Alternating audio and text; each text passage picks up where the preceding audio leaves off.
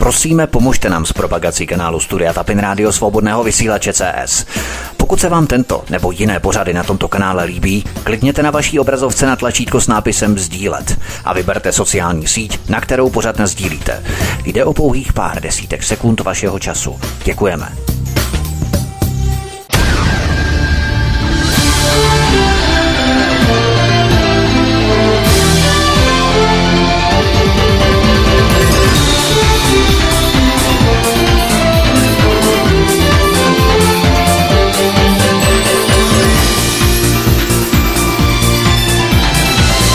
Krásný dobrý večer, dámy a pánové, milí posluchači od mikrofonu svobodného vysílače nebo na kanále Odisí vás zdraví vítek. Vítejte při poslechu první epizody strojdílného cyklu Klan Bushů.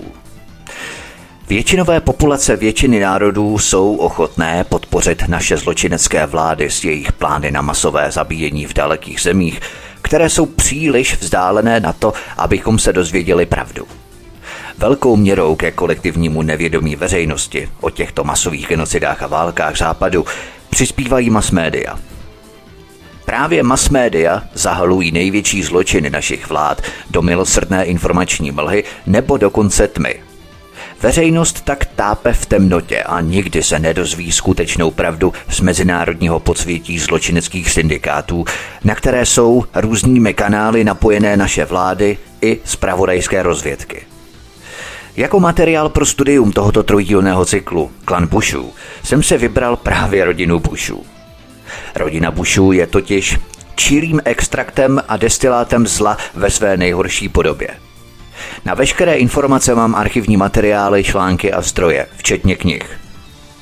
Pokud hovořím o genocidách, pašování drog, kšeftování s rodinou Bin Ládinů nebo podporu Adolfa Hitlera rodinou Bushů, mám dostatečné důkazy pro to, abych mohl činit odpovědné generace právě rodiny Bushů. Bez jakýchkoliv nadsázek a zbytečného předhánění. Tento pořad jsem zamýšlel nejen z důvodu informování veřejnosti o zločinech rodinného klanu jednoho z amerických prezidentů, přičemž ostatní američtí prezidenti na tom nejsou o nic lépe. Tento pořad jsem ale zamýšlel také jako pokus otevřít oči dalším vrstvám společnosti, které žijí v blaženém nevědomí. Tak nějak cítí, že je něco špatně, ale nemají v rukou žádné hmatatelné důkazy. Ty v tomto cyklu předložíme. Musíme znát naše vrahy, abychom se jim dokázali postavit. Naše vědomí, naše informační vědomí, naše kolektivní vědomí je naším největším štítem a obranou.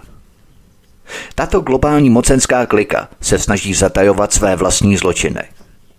V masmédiích slýcháváme oficiální biografie plné paskvilů, lží, zkreslení nebo banelit, které nemůžeme brát zcela vážně. Jsou to vyumělkované a falešné příběhy pro důvěřivé děti. Globální mocenská klika totiž takhle světovou veřejnost vidí jako důvěřivé děti, které zbaští všechno, co nám nabulíkují. Tento problém je ještě umocněný korumpovaností a servilitou autorů, novinářů, vedoucích pracovníků zpravodajství a vydavatelů, kteří stále více fungují jako obhájci politiků a ne jako jejich nesmlouvaví a tvrdí kritici. Proto nás masmédia zahlcují neustálými proudy a vodopády falešných životopisných údajů, které jsou pro základní pochopení nepodstatné a jen odvádějí pozornost od té utajované hluboké historie. Jsou to různá vyprávění pomocí interpretace komentářů, anekdot, přikrášlení nebo zvláštních stylistických prostředků. Rozhodně ne autentické biografie – Vlády vědí, že nemůžou utajit všechno a sem tam něco prosákne na veřejnost. Dochází pak k řízeným kontrolám škod, venkoncem i kontrole naší mysli, toho, co bychom měli vidět a co ne. Úkolem zpravodajské alternativy je předkládat historické souvislosti a fakta o těchto aktivitách. Proto tento pořad také zamýšlím jako příspěvek ke vzdělávacímu procesu, který by ještě mohl zachránit lidi před kolektivním nevědomím, zamlčováním, zatajováním, blokováním a cenzurou. Pokud lidé nebudou schopni vyhodnotit a rozpoznat toto varování, potom už nám prostě není pomoci. Dozvíme se v tomto cyklu například o zákulisí Bushovy tolik opěvované války proti drogám nebo terorismu. Bush starší se stýkal s Donem Aronovem z organizovaného zločinu a drogového syndikátu Mejera Lenskýho. Dozvíme se také, jak byli Bushové starší i mladší tak fanaticky oddaní genocidě afroameričanů a chudých američanů. Budu také popisovat, jak Bush starší přivedl neonacistického a rasistického teoretika Williama Shockleyho, aby před členy amerického kongresu promluvil o potřebě učinit eugeniku a kontrolu populace základním kamenem americké vládní politiky. Budu také vyprávět o Bushově roli při instalaci kambočského polpota, jednoho z největších genocidních masových vrahů. O tom jsem už částečně hovořil v prvním díle mého pořadu Tajná síť Gladio. Zaměřím se také na Bushovu genocidní válku v Perském zálivu, která zabila více než milion lidí z řad Iráčanů a dalších Arabů.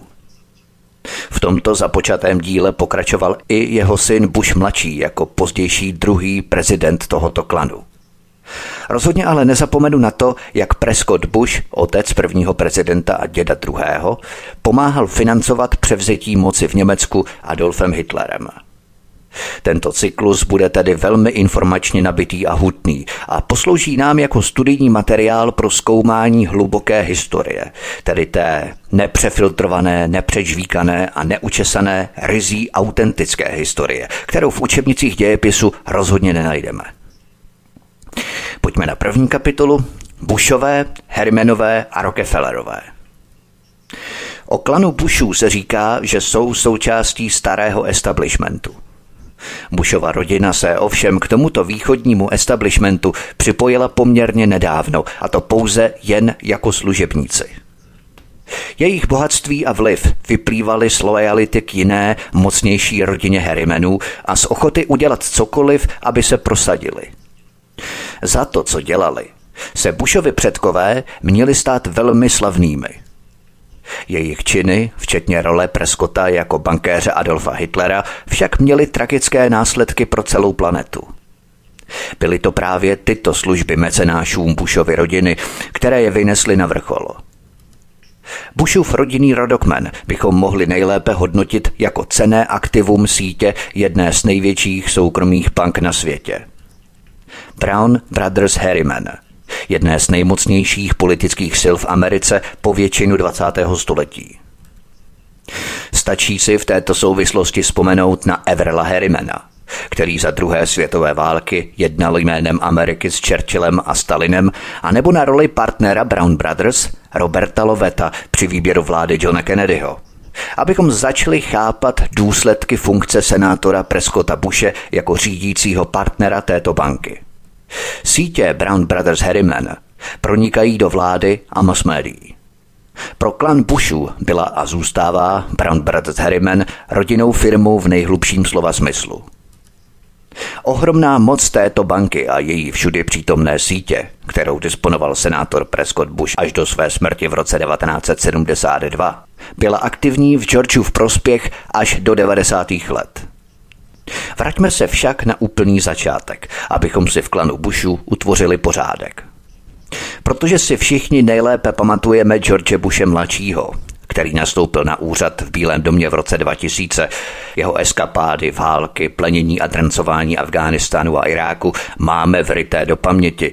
Všechno budu odvíjet od tohoto George Bushe mladšího. Jeho praděda byl Samuel Bush, jeho dědou byl Prescott Bush s manželkou Doroty Volkerovou Bushovou. Jeho otcem byl George Herbert Volker Bush. Srolujte si do pořadu popisu na kanále Odyssey, kde jsem tyto vazby jmenovitě popsal, abychom to měli před očima, než si tyto vazby zautomatizujeme. Otec George Bushe mladšího, George Herbert Volker Bush, se narodil v roce 1924 jako syn jeho dědy Prescotta Bushe a Doroty Volkerové Bushové. Tento příběh začnu ale přibližně deset let před jeho narozením, v předvečer první světové války. Budu sledovat kariéru Preskota Bushe přes jeho manželství s Doroty Volkrovou na cestě k bohatství, eleganci a moci. Prescott Bush, děda George Bushe mladšího, nastoupil na Yaleovu univerzitu v roce 1913. Prescott, rodák z Kolumbusu v Ohiu, strávil posledních pět let před nástupem na vysokou školu v přípravné škole episkopální církve svatého Jiří v Newportu na Rhode Islandu. První rok studia Prescotta Bushe, rok 1913, byl zároveň prvním rokem studia i Rowlanda Harrimana. Jeho starší bratr Everell Harriman právě absolvoval Yale. Je to právě ten Everell Harriman, který se proslavil jako americký velvyslanec v Sovětském svazu za druhé světové války, jako guvernér státu New York a jako prezidentův poradce, který se významně zasloužil o rozpoutání války ve Větnamu. Harrimanovi se měli zanedlouho stát sponzory Bushů, aby je vynesli na scénu světových dějin – na jaře roku 1916 byli Prescott Bush a E. Rowland Harriman vybraní za členy elitního tajného spolku na Yale známého jako Skull and Bones, v překladu lepka a kosti.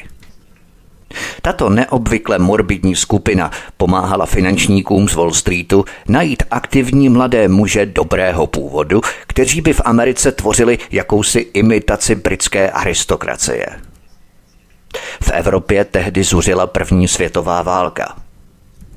S vyhlídkou, že se Amerika brzy zapojí do této války, věnovali dva patriarchové School and Bones, Everell Harriman a Percy Rockefeller, Prescottovu ročníku 1917 zvláštní pozornost. Chtěli totiž spolehlivé kádry k tomu, aby jim pomohli hrát velkou hru v nové lukrativní imperiální éře, kterou tato válka otevírala pro londýnské a newyorské finanční krále. Abychom si v tom tedy udělali průběžně pořádek. Máme tu dva bratry Harrimanovi. Starší Everell Harriman a mladší E. Rowland Harriman.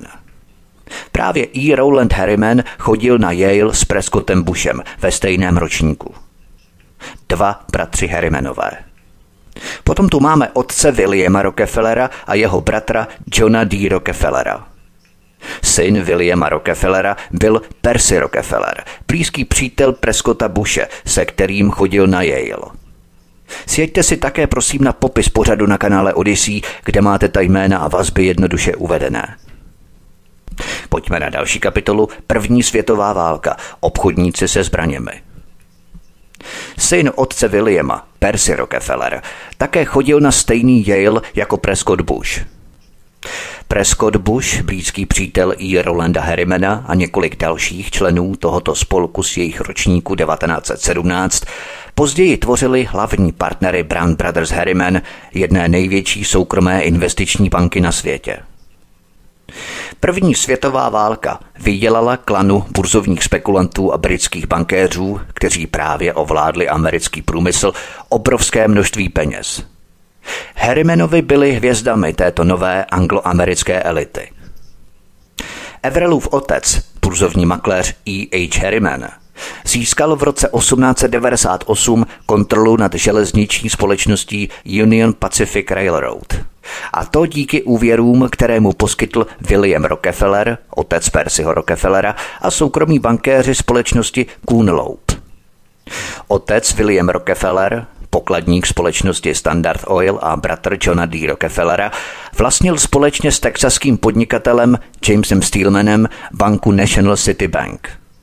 Ta drancovala část Jižní Ameriky, ale také Haiti. Jak National City Bank drancovala a plenila Haiti, jsem probíral v mém pořadu Haiti Somálsko-západu. První světová válka vynesla Prescota Bushe a jeho otce Samuela Bushe do nižších pater východního establishmentu.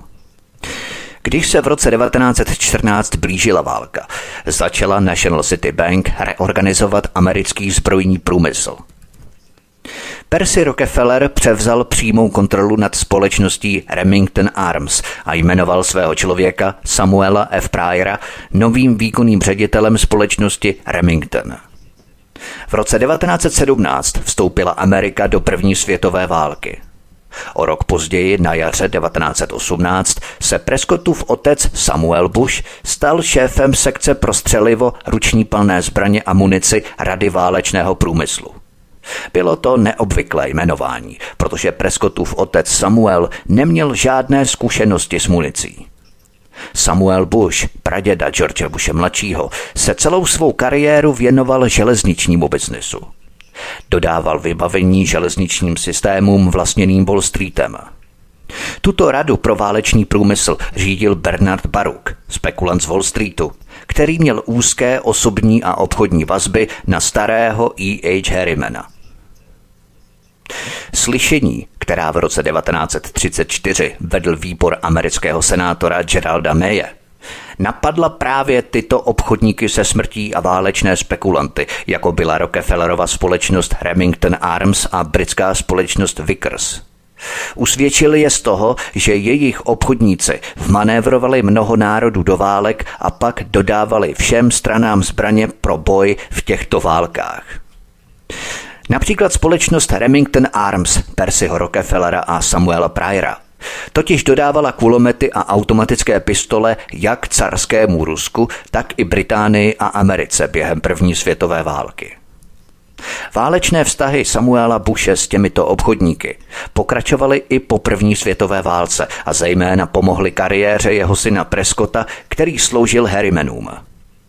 V období před první světovou válkou a během ní vzájemně propojení finančníci z Wall Streetu silně lobovali a pokřivovali funkce americké vlády.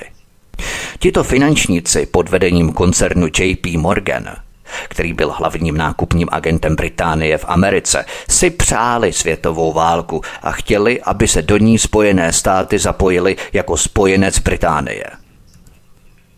Americké a britské zbrojní společnosti, vlastněné těmito mezinárodními finančníky, sypaly zbraně do zahraničí v rámci obchodu, které nepodléhaly žádné kontrole. Stejní obchodníci se smrtí, jak uvidíme, později dodávali zbraně a peníze Hitlerovým nacistům. To, že tento problém přetrvává dodnes, je do jisté míry dáno nulovou kontrolou nad dokumentací a historií obchodníků se zbraněmi. Posloucháte první epizodu z trojdílného cyklu Klan Bushů. Od mikrofonu svobodného vysílače nebo na kanále Odisí vás zdraví vítek, písnička je před námi a po ní pokračujeme dál. Hezký večer a příjemný poslech.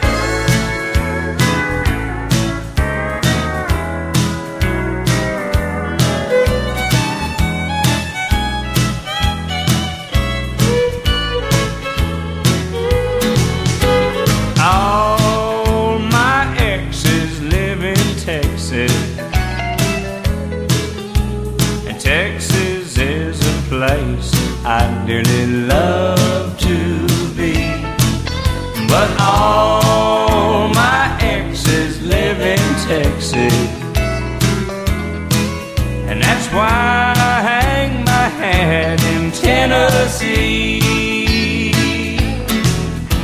Rosanna's down in Texarkana, wanted me to push her broom. Sweet Eileen's in Abilene she forgot I hung the moon. And Allison's in Galveston somehow lost her sanity. And Dimples, who now lives in Temple's got the law looking for me. All my exes live in Texas.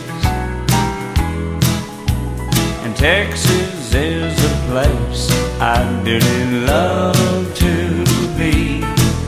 But all my exes live in Texas. And that's why I hang my hat in Tennessee.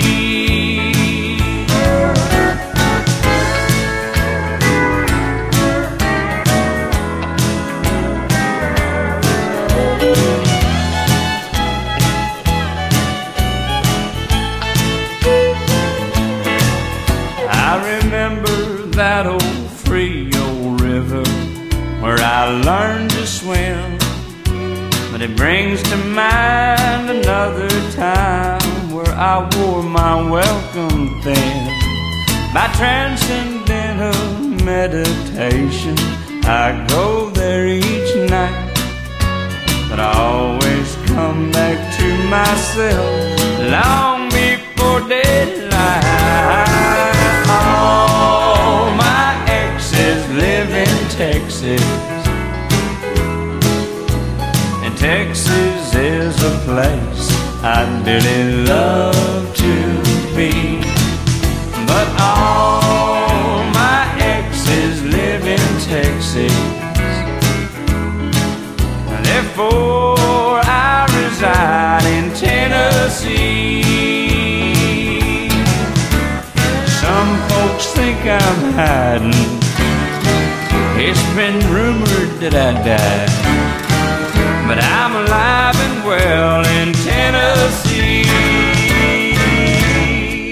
Mikrofonu svobodného vysílače a nebo na kanále Odyssey vás zdraví vítek posloucháte první epizodu z celkem trojdílného cyklu Klan Bushů.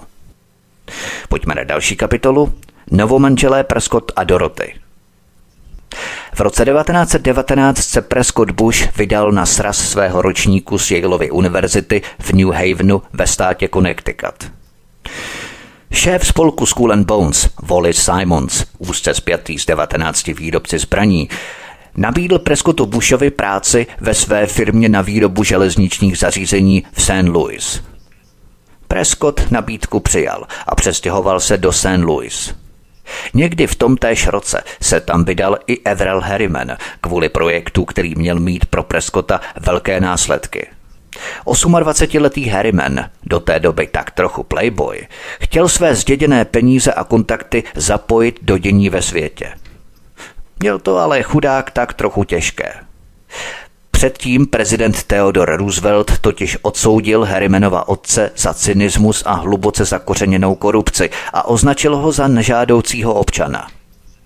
Jeho syn Everell potřeboval vlastní finanční a spravodajskou organizaci – Mužem, o kterého Harriman usiloval, byl George Herbert Walker, burzovní makléř z Missouri.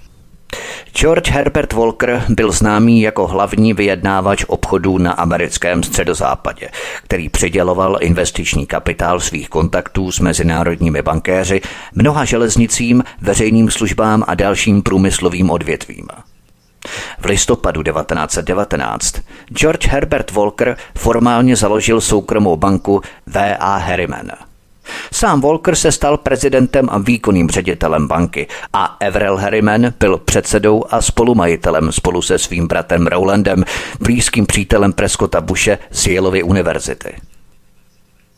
Percy Rockefeller se stal ředitelem a zakládajícím finančním sponzorem této banky. Pořád stejná parta – na podzim roku 1919 se Prescott Bush seznámil s dcerou George Herberta Volkera Doroty. Následujícího roku se zasnoubili a v srpnu 1921 se vzali. Mezi svědky na této svatbě byli Ellery S. James, Knight Woolley a čtyři další spolužáci skupiny School and Bones z ročníku 1917 na Yale. Když se Prescott oženil s Doroty, byl pouze bezvýznamným vedoucím pracovníkem společnosti Simons Company, dodavatele železničního vybavení. Ovšem George Herbert Walker, otec jeho ženy Doroty, budoval jeden z největších podniků na světě. Během následujícího roku se manželé pokusili přestěhovat zpět do Kolumbusu v Oháju. Prescott tam krátce pracoval ve firmě na výrobu gumových výrobků, kterou vlastnil jeho otec Samuel – Brzy se ale znovu přestěhovali do Miltonu ve státě Massachusetts. 12. června 1924 se v Miltonu ve státě Massachusetts narodil syn George Herbert Walker Bush, budoucí americký prezident. V roce 1925 se mladá rodina přestěhovala do města, kde měl George vyrůstat. Greenwich v Connecticutu, předměstí New Yorku a New Havenu.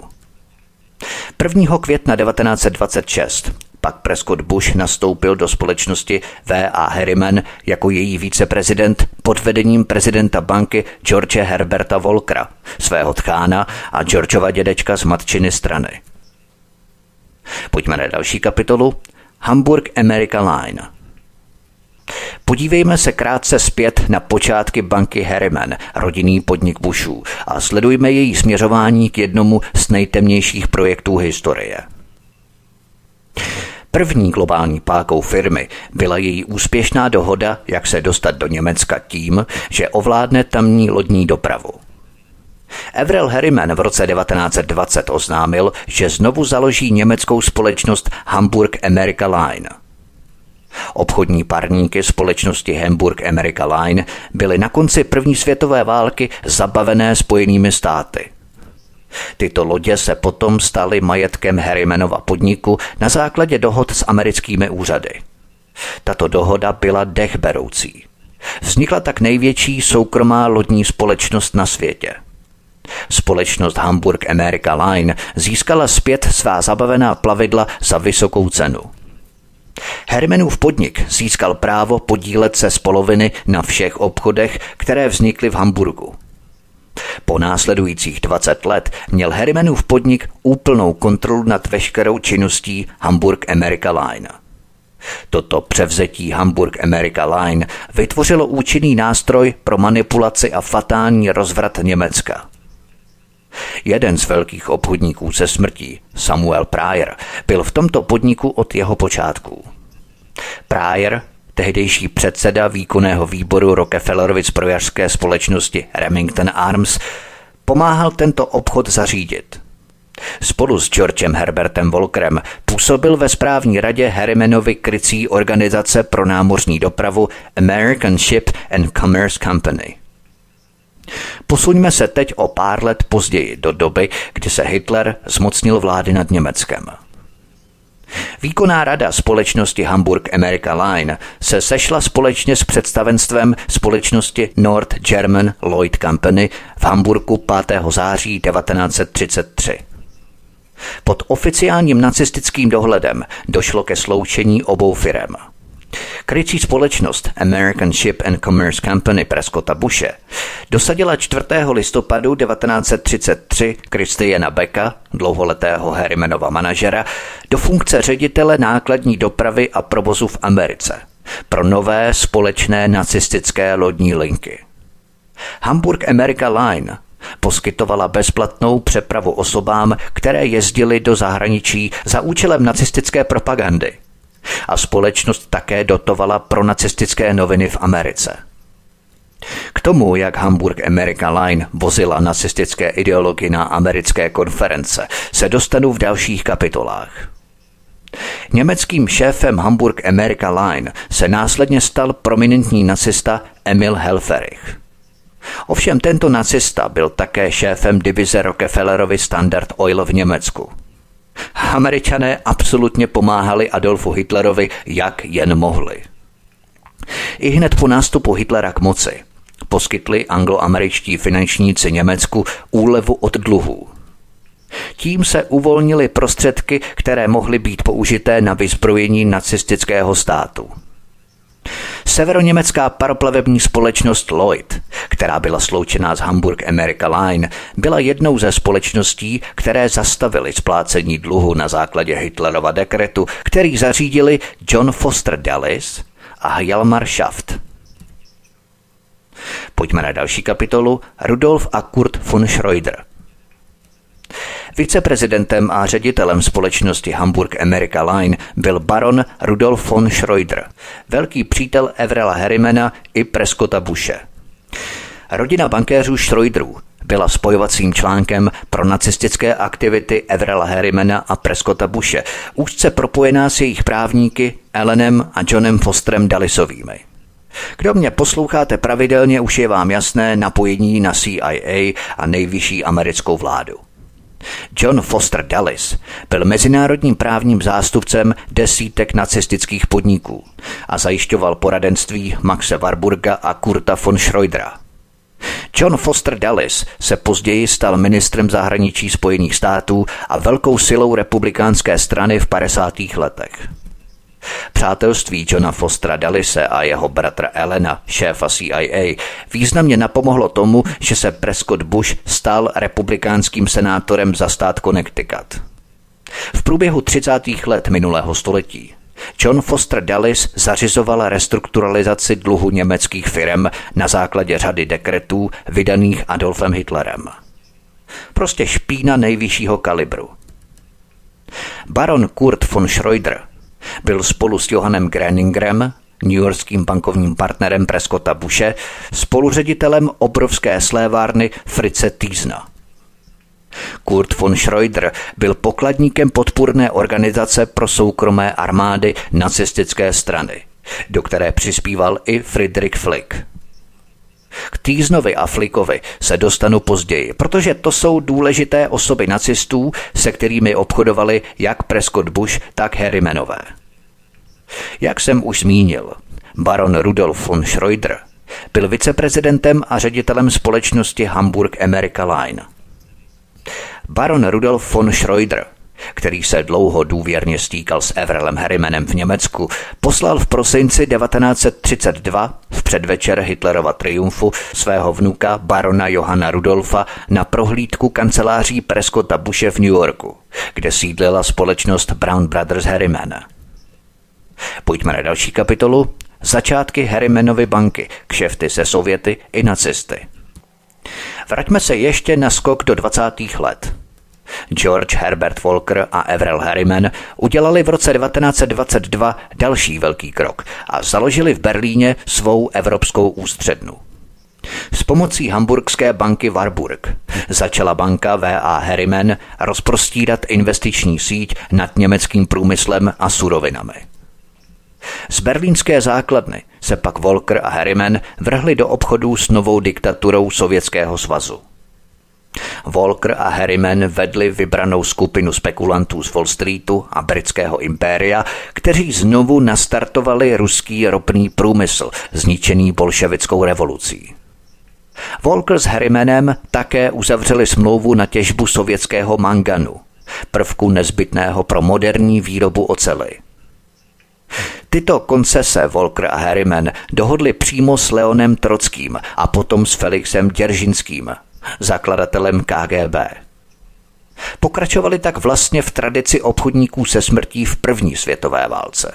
Už jsem o tom hovořil. Například společnost Remington Arms, Percyho Rockefellera a Samuela Pryera dodávala kulomety a automatické pistole jak carskému Rusku, tak Británii a Americe během celé první světové války. Potom George Herbert Walker a Everell Harriman kšeftovali dál s Leonem Trockým a potom s Felixem Děržinským, zakladatelem KGB za Josifa Stalina. Tohle se prostě nikde nedozvíme. Američtí spekulanti prostě budou kšeftovat s kýmkoliv, klidně i s nepřítelem, pokud na tom něco trhnou.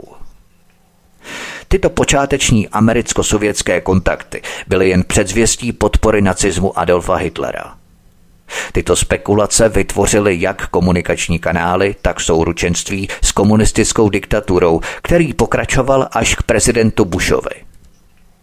Po fúzi firmy s britsko-americkým bankovním domem Brown Brothers v roce 1931 se Prescott Bush stal řídícím partnerem vzniklé společnosti Brown Brothers Harriman.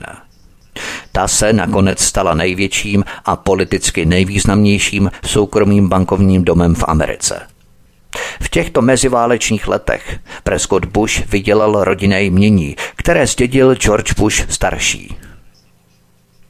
Střádal peníze z mezinárodního projektu, který pokračoval, dokud ho nezastavila nová světová válka a zásah americké vlády. K tomu se samozřejmě dostanu.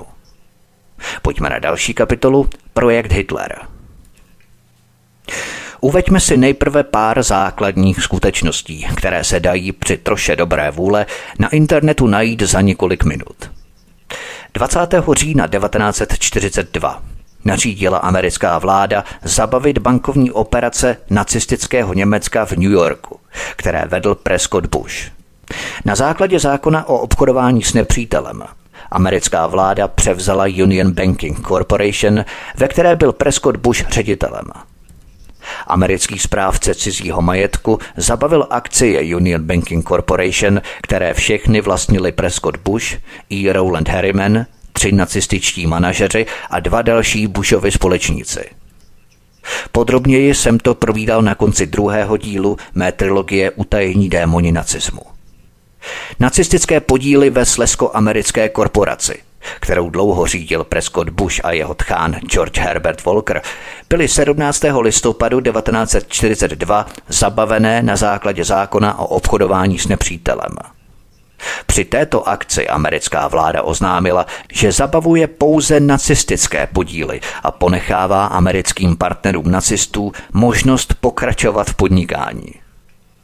Tyto a další kroky americké vlády v době války byly bohužel příliš malé a příliš pozdní. Rodina prezidenta Bushe už dříve sehrála ústřední roli při financování a vyzbrojování Adolfa Hitlera pro jeho ovládnutí Německa, při financování a řízení budování nacistického válečného průmyslu a při rozvoji nacistických teorií genocidy a rasové propagandy. Musíme si ale uvědomit, že Prescott Bush a další ředitelé Union Banking Corporation byli jenom nastrčenými osobami nacistů. My proto musíme jít výš na pyramidě a položit si základní otázku, jakým způsobem byli sami Hitlerovi nacisté najímaní, vyzbrojovaní a instruovaní New Yorkskou a londýnskou klikou, jejímž výkonným manažerem byl Prescott Bush. Proskoumejme tento projekt Harriman Bush Hitler od 20. let až do jeho částečného rozpadu. Přitom se pokusíme najít odpověď na tuto otázku. Fritz Thyssen a jeho obchodní partneři jsou všeobecně uznávaní jako nejvýznamnější němečtí finančníci převzetí moci Adolfem Hitlerem v Německu. V době vydání příkazu ke konfiskaci Union Banking Corporation rodiny Týznových už Fritz Thyssen vydal svou slavnou knihu Zaplatil jsem Hitlerovi ve které přiznal, že od října 1923 financoval Adolfa Hitlera a nacistické hnutí.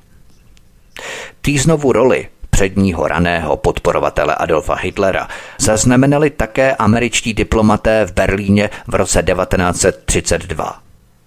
Dva týdny před vydáním oficiálního příkazu. Však vládní vyšetřovatelé tajně oznámili, že Everell Harriman byl někdy před rokem 1924 v Evropě. V té době se seznámil s německým průmyslníkem Fritzem Týznem.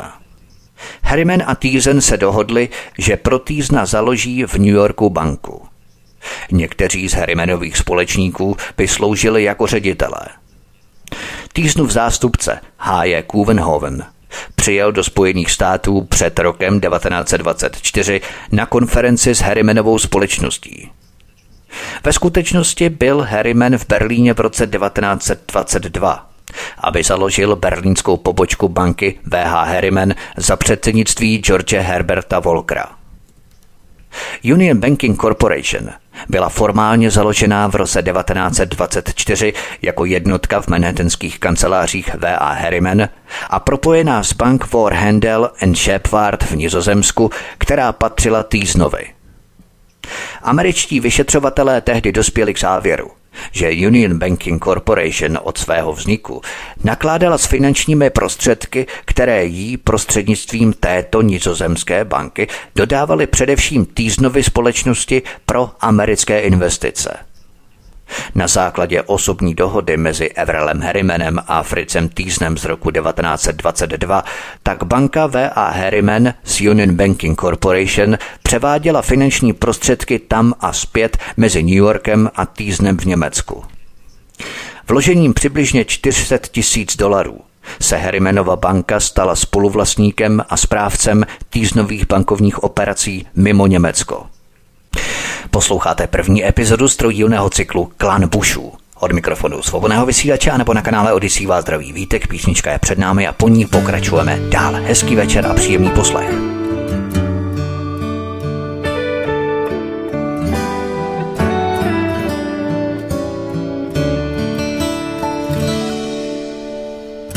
I've been on the road now, dang near all my life. I do love to sing a song. I can say I've worked hard, put in my time.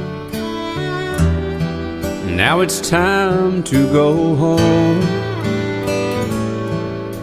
and catch up on my chores. Watch the sunset from my porch. I'll be somewhere down in Texas if you're looking for me.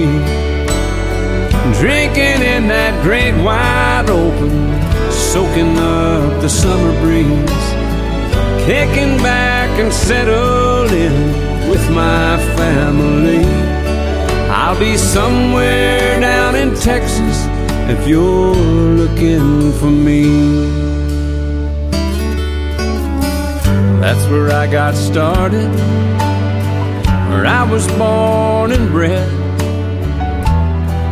It's a fire inside of me. I couldn't have imagined this Texas highway led far beyond my wildest dreams.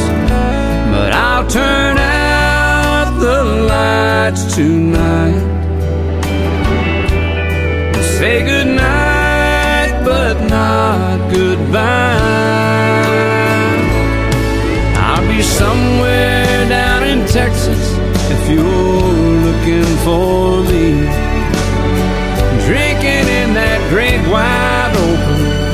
Soaking up the summer breeze, kicking back and settled in with my family. I'll be somewhere down in Texas if you're looking for me.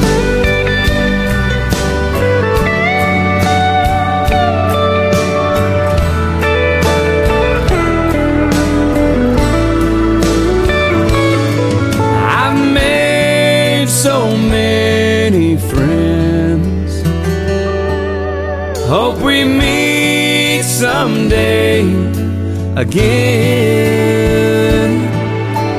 Till then, I'll be somewhere down in Texas if you're looking for me.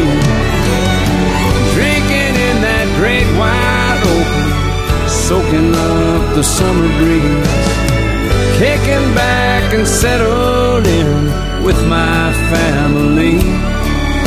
Be somewhere down in Texas if you're looking for me.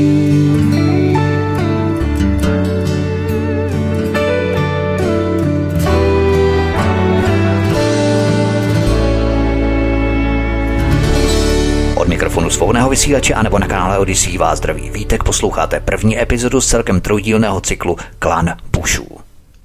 Jak důležitý byl tento nacistický podnik, jehož newyorským bankéřem byl děda prezidenta Bushe mladšího?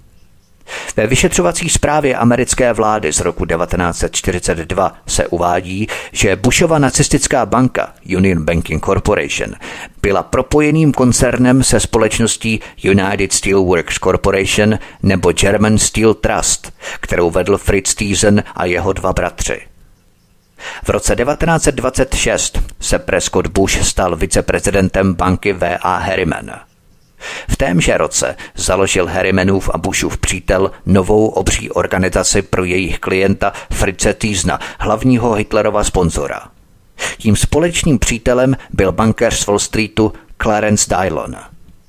Dylon v roce 1926 založil společnost German Steel Trust – Clarence Dylon byl starým kamarádem otce Prescotta Bushe Samuela z kanceláří obchodníků se smrtí za první světové války. Američané se ale nezastavili pouze u nacistů. Averell Harriman se setkal i s italským fašistickým diktátorem Benitem Mussolinem. Zástupce firmy následně telegrafoval dobrou zprávu zpět svému šéfovi Georgi Herbertu Volkerovi – Během těchto posledních dnů Mussolini prohlédl a schválil naší smlouvu z 15. června. Konec citace. Kšefty jak se Sověty, s německými nacisty i italskými fašisty. To je pravá tvář Ameriky. Pojďme na další kapitolu. Snětek anglické Brown Brothers s americkými Harrimany. Velký finanční kolaps v roce 1929 otřásl Amerikou, Německem i Británií a oslabil všechny vlády. Právě v této krizi se někteří angloameričané odhodlali k nastolení Hitlerova režimu v Německu. Banka V.A. Harriman, která měla pro tento podnik dobré předpoklady a disponovala bohatými aktivy ze svých německých a ruských obchodů, se 1. ledna 1931 spojila s britsko-americkým investičním domem Brown Brothers. George Herbert Walker odešel do důchodu do své vlastní společnosti. Tím zůstali bratři Harrimanové, Prescott Bush a Thatcher Brown jako hlavními partnery nové Brown Brothers Harriman. Jenomže britská společnost Brown Brothers měla rasovou tradici, která se pro Hitlerův projekt dobře hodila. Američtí nacionalisté proklínali její jméno už v dobách občanské války v Americe – Britská společnost Brown Brothers, která měla kanceláře v Americe a v Anglii, totiž převážela na svých lodích otrockou bavlnu z amerického jihu do Británie v době občanské války. Nyní v roce 1931 byl faktickým diktátorem světových financí guvernér Bank of England Montega Norman – Jenomže Montega Norman byl dříve partnerem této britské Brown Brothers, která vozila bavlnu z Ameriky do Anglie. Jeho dědeček byl šéfem Brown Brothers v době občanské války v Americe. Montega Norman byl v britských vládnoucích kruzích známý jako nejhorlivější Hitlerův stoupenec. Normanova důvěrná spolupráce s firmou Brown Brothers, teď už Brown Brothers Harriman, byla pro řízení Hitlerova projektu zásadní. Takže rodina guvernéra Bank of England v rámci firmy Brown Brothers vozila otrockou bavlnu z amerického jihu do Británie. Britská Brown Brothers se tedy spojila s americkými Harrimany a jmenovala se tedy Brown Brothers Harriman. Potom začala opatrovat obrovské peníze nacistů, kteří se právě v tuto dobu dostávali k moci. V roce 1931, kdy Prescott Bush vedl New Yorkskou kancelář Brown Brothers Harriman, byl Prescottovým partnerem důvěrný přítel Montega Normana Thatcher Brown. Prescott Bush se soustředil na německé aktivity firmy a Thatcher Brown se pod vedením svého mentora Montega Normana staral o jejich obchody ve staré dobré Anglii. Pojďme na další kapitolu. Nacističtí partneři Bushů. Adolf Hitler se stal 30. ledna 1933 německým kancléřem a v březnu 1933 absolutním diktátorem. Velkou roli v tomto zločinném podniku sehrály dvě pobočky organizace Bush-Harriman. Podívejme se blíže na německé partnery rodiny Bushů. Fritz Thiesen se po válce vyšetřovatelům svěřil s některými informacemi o své finanční podpoře nacistické strany – v roce 1930 jsem řekl Hitlerovu náměstkovi Rudolfu Hesovi, že mu zprostředkují úvěr nizozemské banky v Rotterdamu. Úvěr jsem zařídil. Měl ho splatit do tří let. Vybral jsem si holandskou banku proto, že jsem se ve svém postavení nechtěl zaplést s německými bankami a protože jsem si myslel, že je lepší obchodovat s holandskou bankou a myslel jsem si, že budu mít na cesty trochu víc v hrsti. Úvěr činil asi 250 až 300 tisíc zlatých marek. Zhruba tolik, kolik jsem dal předtím. Úvěr byl holandské bance z části splacený, ale myslím, že na něm ještě něco zůstalo. Konec citace. Celková suma týznových politických darů a půjček nacistům činila hodně přes milion dolarů. Friedrich Flick, byl spolu s Fricem Týznem Týznovým dlouholetým spolupracovníkem a příležitostním konkurentem, hlavním spolumajitelem German Steel Trust. Při přípravě na tribunál pro válečné zločiny v Norimberku americká vláda uvedla, že Friedrich Flick byl jedním z předních finančníků a průmyslníků, kteří od roku 1932 přispívali velkými částkami na nacistickou stranu. Friedrich Flick, stejně jako Fritz Thiesen, financoval nacisty na vydržování jejich soukromých armád zvaných Černé košile a Hnědé košile. Na partnerství Friedricha Flicka a Evrela Harrimana přímo dohlížel Prescott Bush. Díky dohodám Union Banking Corporation s German Steel Trust se z nich nejpozději v roce 1926 stali bankéři Friedricha Flicka a jeho rozsáhlých operací v Německu. Prescott Bush a Everell Harriman během fůze z Brown Brothers v roce 1931 drželi významný podíl ve společnosti Consolidated Silesian Steel Company. To byla americká skupina, která vlastnila třetinu komplexu ocelářských, uhelných a zinkových aktivit v Německu a polském Slesku, ve kterém Friedrich Flick vlastnil dvě třetiny.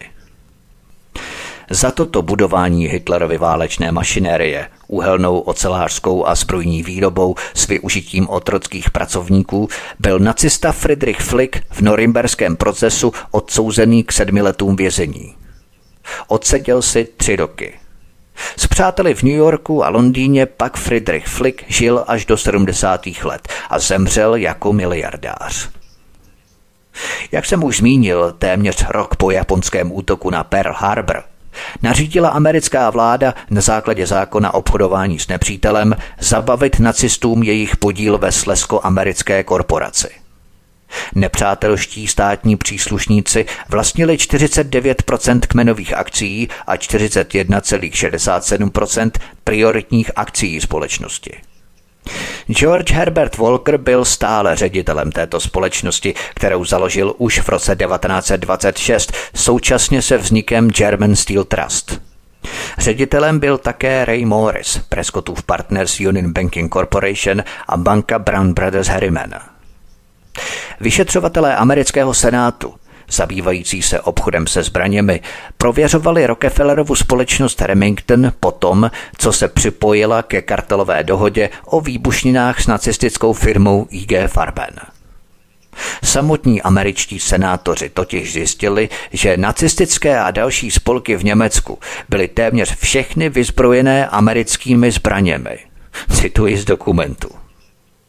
Zbraně všeho druhu pocházející z Ameriky byly překládané v řece Šeldě na říční bárky předtím, než plavidla dorazila do Antwerp. Potom byly převážené přes Holandsko bez policejní kontroly nebo zásahu. Předpokládá se, že tímto způsobem získávali zbraně hitlerovci a komunisté. Hlavní zbraně pocházející z Ameriky jsou samopaly Thompson a revolvery. Jejich počet je velký. Konec citace. Neskutečné svinstvo doslova na zvracení. Jsou to ovšem naprosto nespochybnitelná fakta, která zjistili přímo američtí senátoři ve zprávě, kterou jsem právě citoval. A teď se podržte. 31. března 1933 vydali americko-židovský výbor ovládaný Warburgovými a Benai Brit silně ovlivňovaný Salzbergovými, oficiální společné prohlášení obou organizací. V tomto prohlášení vyzývali, aby nebyl podporovaný žádný americký bojkot Německa. Doporučovali, aby se už nekonala žádná masová schromáždění proti Hitlerovi, ani se nepoužívaly žádné formy agitace. To je oficiální prohlášení americko-židovského výboru – Neprotestujte proti Německu po nástupu Hitlera v roce 1933. Neuvěřitelné, že?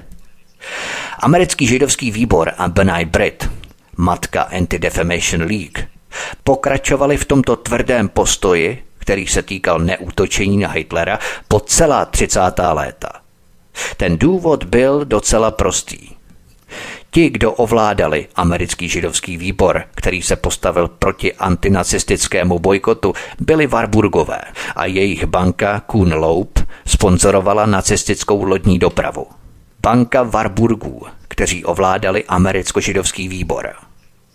Židovský výbor, který vyzýval, aby se neútočilo na Adolfa Hitlera a nacistické Německo – to jsou tvrdá historická fakta, která odhalil mimo jiné novinář John Spivak v článku v časopise New Message 29.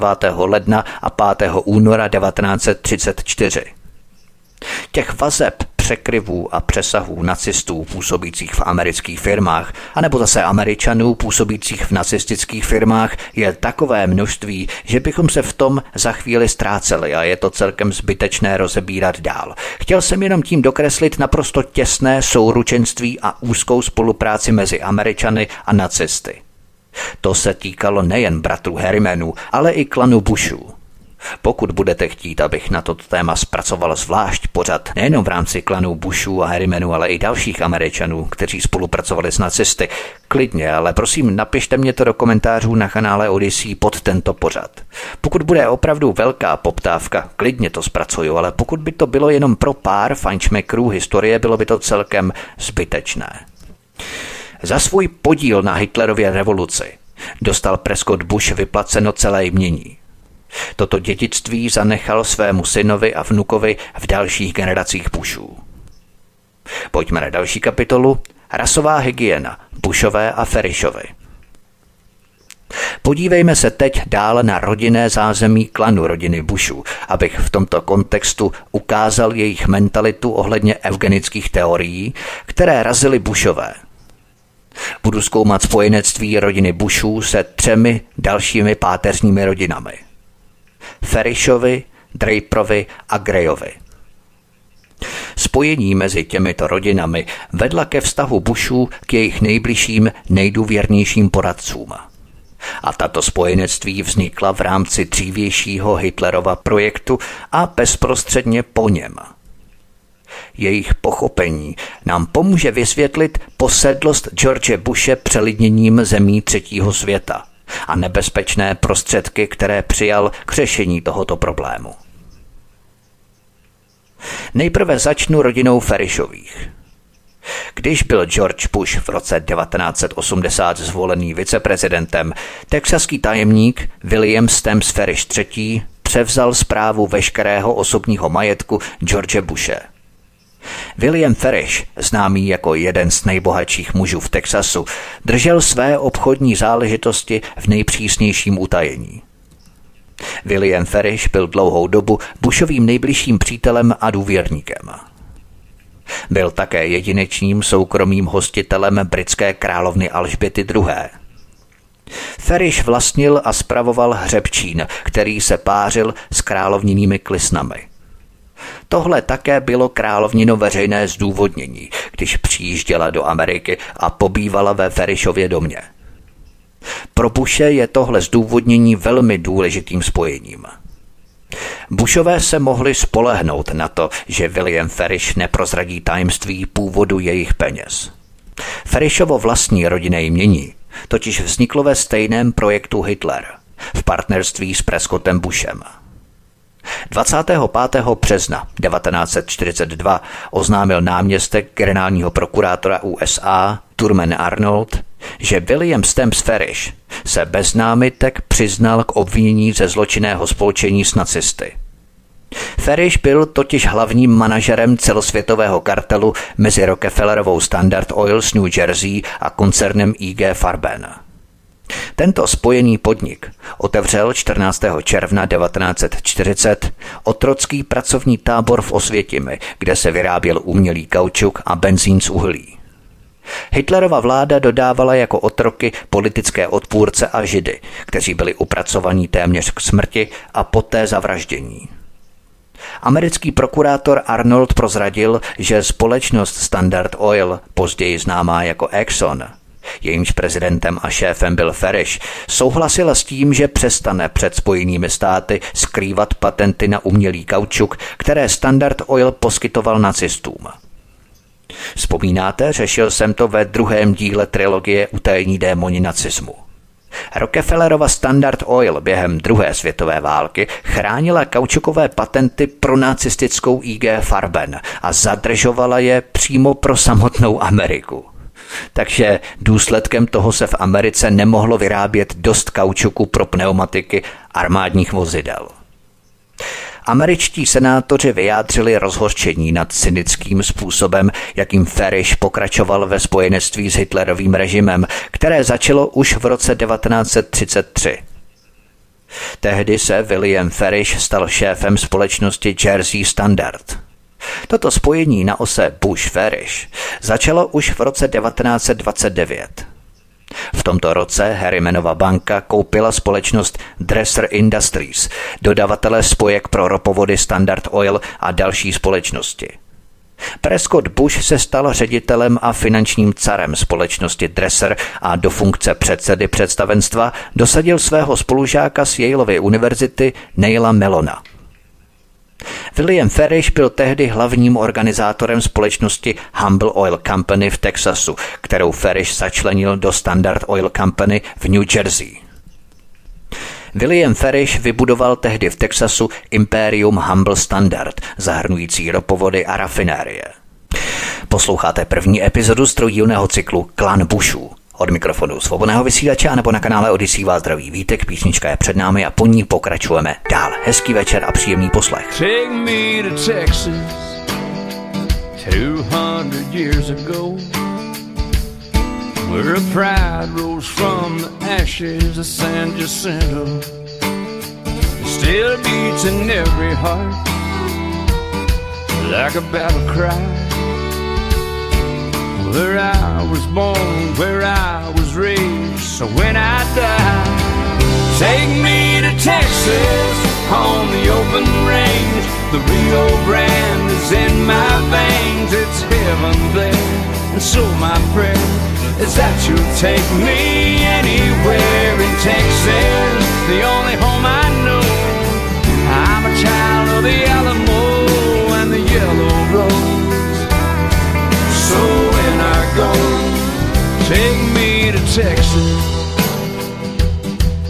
my daddy worked, where his blood and sweat and tears are still in that red dirt.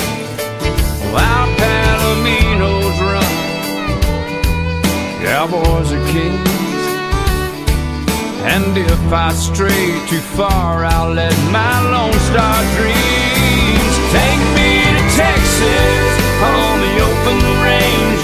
Rio Grande is in my heaven there, and so my prayer is that you'll take me anywhere in Texas, the only home I know. I'm a child of the Alamo and the Yellow Rose. So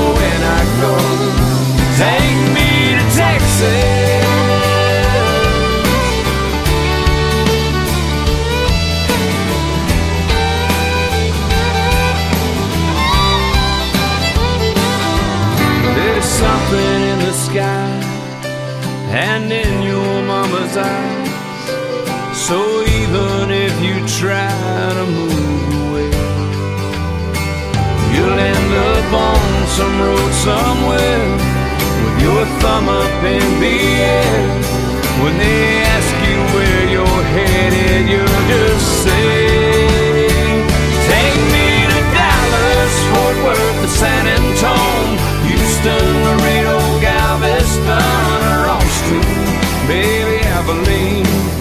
closest thing I've ever seen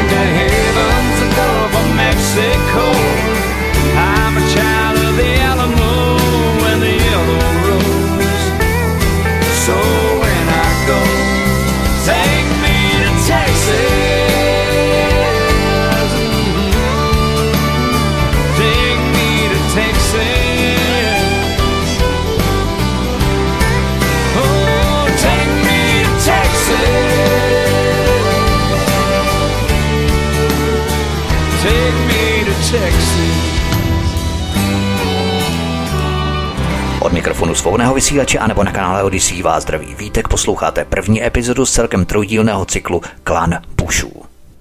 Světová finanční krize vedla v roce 1931 ke spojení Harrimanovy banky s britskou Brown Brothers. Už jsem to řešil v minulé kapitole.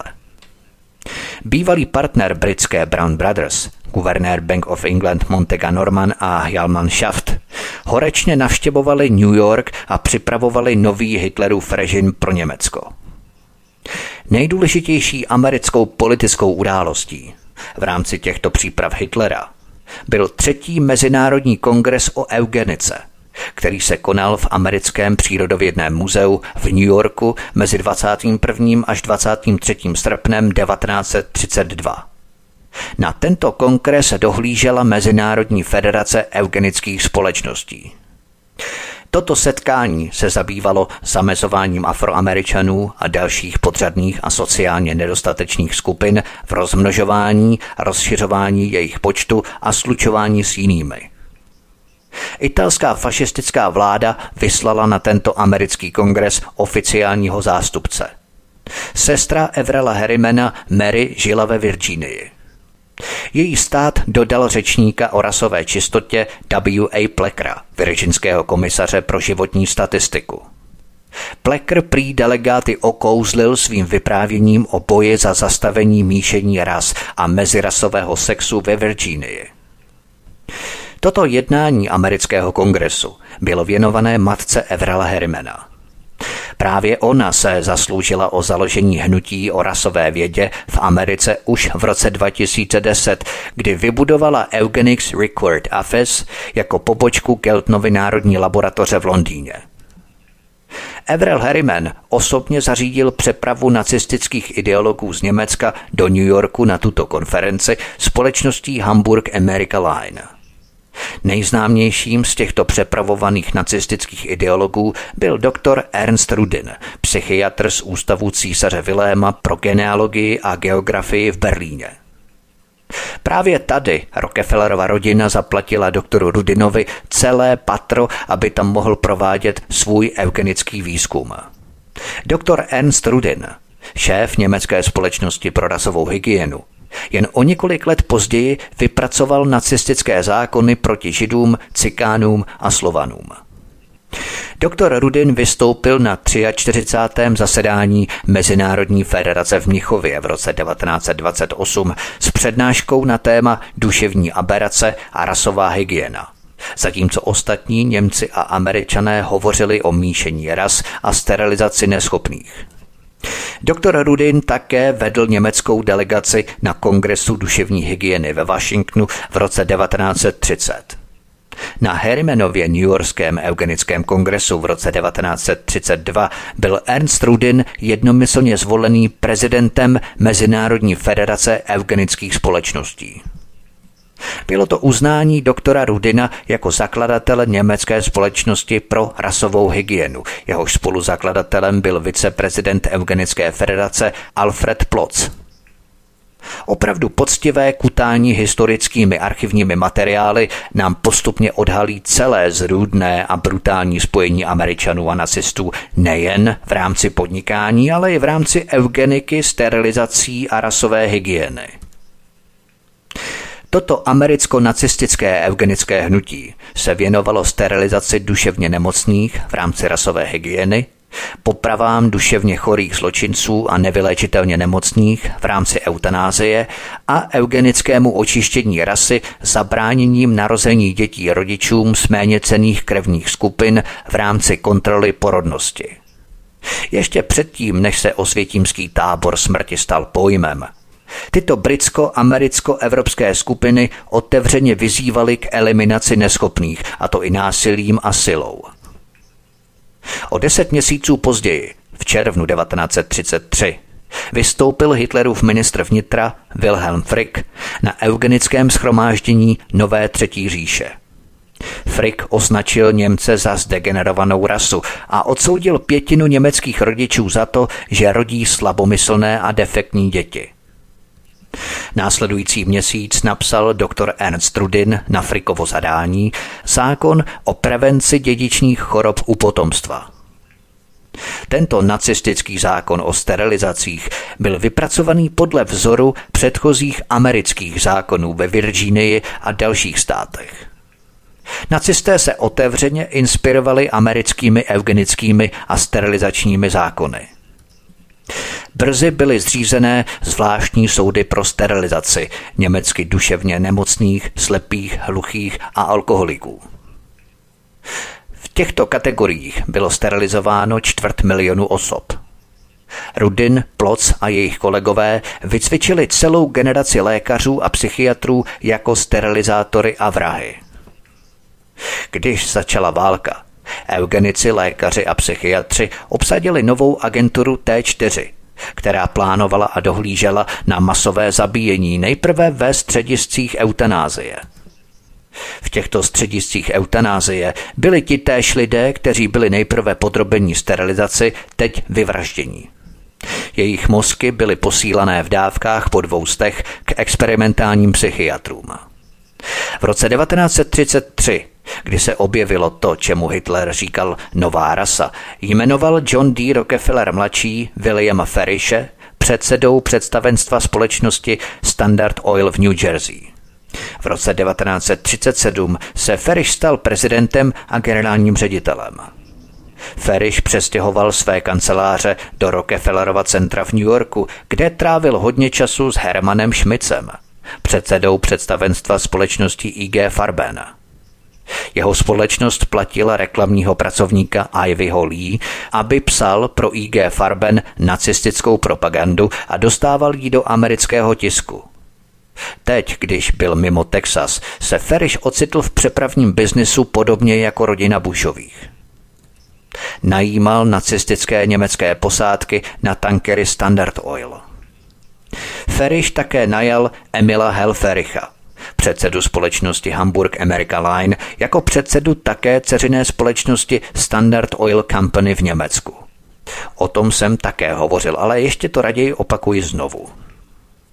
Toto propojení jejich nacistických operací v Německu řadilo Ferische spolu s Prescottem Bushem do malé vybrané skupiny mužů, kteří operovali ze zahraničí prostřednictvím Hitlerovy revoluce a počítali s tím, že nikdy nebudou potrestaní. V roce 1939 se Ferishova dcera Marta provdala za synovce Edvarda Harrimana, Edvarda Harrimana Garyho.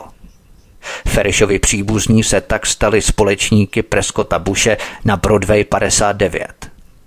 Předseda Hamburg America Line a německé divize Rockefellerovy Standard Oil, nacista Emil Helferich, byl oprávněný vypisovat šeky Heinrichu Himmlerovi, šéfovi nacistických SS, na zvláštní účet Standard Oil. Tento zvláštní účet Standard Oil spravoval bankéř Kurt von Schroeder – Pankéře Schroederovi jsem také řešil v jedné z minulých kapitol. Zatímco Prescott Bush unikl veřejné kritice, William Farish byl podrobený intenzivní veřejné palbě. Zhroutil se a 29. listopadu 1942 zemřel na infarkt. Ferishova rodina byla tímto odhalením úzké spolupráce s nacisty zdrcená. Ani ne tak ze spolupráce jako takové, to jim nevadilo, ale ze samotného odhalení. Syn William Stamps Ferish mladší, poručík 45. armádního letectva, byl ponížený veřejným odhalením, že jeho otec tankoval palivo do nepřátelských letadel. O šest měsíců později zemřel při nehodě při výcviku v Texasu. Po této dvojí smrtě v rodině Ferishových Mělo jmění, které tvořila velká část zisků Standard Oil z Texasu a nacistického Německa, připadnout malému čtyřletému vnukovi Williamu Stemsu Ferishovi III. William Ferish se později stal multimilionářem v Texasu s investicemi v mnoha cizích zemích a s řadou exotických kontaktů s přesahem do spravodajského a finančního světa, zejména ve Velké Británii. Po absolvování Yaleovy univerzity v roce 1948 odletěl George Bush starší firmním letadlem do Texasu a nechal se zaměstnat ve firmě Dresser Industries svého otce Prescotta Bushe. Za několik let mu pomohl jeho strýc George Herbert Walker a Ferishovi britští bankéřští přátelé, aby ho uvedli do podnikání v oblasti spekulací s ropnými nemovitostmi. Brzy potom George Bush starší založil společnost Zapata Oil Company, která umístovala ropné vrty do určitých lokalit, o které měly angloamerické tajné služby velký strategický zájem. William Ferish byl ve svých 25 letech osobním asistentem George Bushe staršího v Bushově neúspěšné kampani do Senátu v roce 1964. William Ferish používal právě tyto osvětimské peníze, aby finančně podpořil George Bushe a investoval do Zapaty. Když byl Bush starší v roce 1966 zvolený do amerického kongresu, William Ferish se stal členem představenstva Zapaty. Když se George Bush starší stal v roce 1980 viceprezidentem prezidenta Reagana, majetek rodiny Ferishů a Bushů se opět zcela tajně propojil. To je všechno pro tento díl klanu Bushů, co uslyšíte ve druhém díle, milí posluchači. Podívám se na další spojení Bushů s rodinami, které prosazovaly čirou formu eugeniky, chceme-li rasové hygieny, tak, jak ji razil Hitler a nacisté. Půjde o rodiny Draperových a Greyových. Nejde ale pouze o rodiny, kterými se Bushovi obklopovali, ale i sami Bushové měli tyto eugenické sklony – George Bush starší v americkém kongresu vystoupil v roce 1969 a hřímal tam o tom, že růst populace je nemoc. Kariéra Bushe staršího pokračovala dál. V 70. letech se stal doslova klonem Henryho Kissingera. Bush starší totiž působil jako velvyslanec Ameriky při OSN v New Yorku. Potom Bush starší odjel na další pozici do čínského Pekingu. Bush spolu s Kissingerem podporovali kambojské rudé kméry a Polpota. Mám o tom nezvratné důkazy, které předložím v příštím díle. Američané dokonce trénovali jednotky rudých kmérů. Nakonec se podívám na rozvětvenou rodinu Bin Ládinů, která začala působit v obrovském počtu v Americe. Co dělali jednotliví členové Bin Ládinů v Americe, nechte se překvapit. Stejně tak se podívám ve zkratce na rod Saudů, což bylo něco podobného.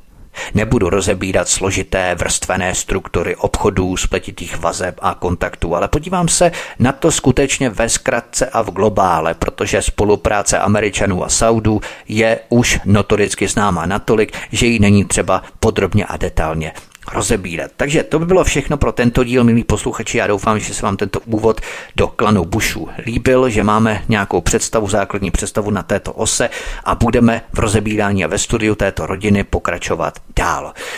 Já vám moc děkuji za poslech, za pozornost, za sdílení tohoto pořadu na sociální média, sociální sítě i třeba rozposílávání e-maily kamkoliv můžete prosím tento pořad umístit, poslat. Budu velmi rád, když takto oceníte mou práci a stejně tak budu rád, když se přihlásíte a registrujete na kanál Odyssey. Tady kliknete na tlačítko odebírat, respektive sledovat na tomto kanále Studia Tapin Radio svobodného vysílače a také na zvoneček, respektive, pardon, teď si nemůžu vzpomenout, tady se na to podívám, zapnout upozornění, ano, zapnout notifikace. Tak, zapnout notifikace, abyste nezmeškali v rámci zvonečku, který se vám vždycky objeví, další pořady, které pro vás chystám, nejenom druhý a třetí díl klanu Pušů, ale i další pořady.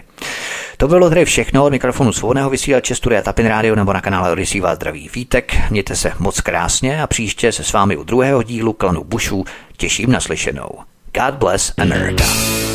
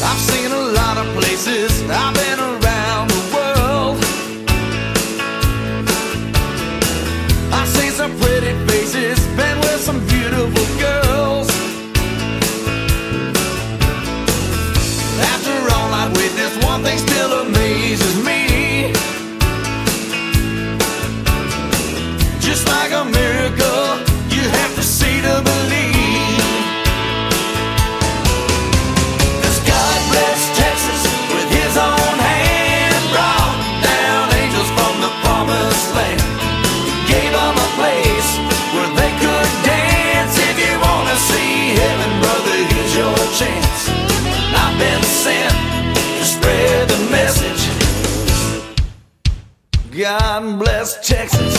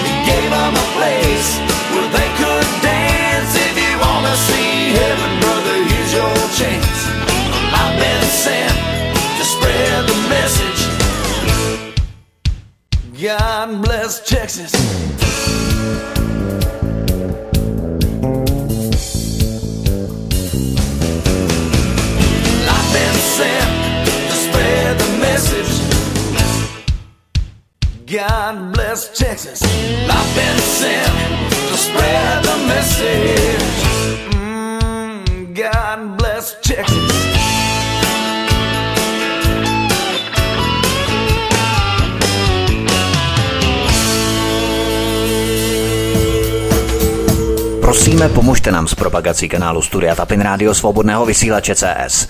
Pokud se vám tento nebo jiné pořady na tomto kanále líbí, klikněte na vaší obrazovce na tlačítko s nápisem Sdílet a vyberte sociální síť, na kterou pořád sdílíte. Jde o pouhých pár desítek sekund vašeho času. Děkujeme.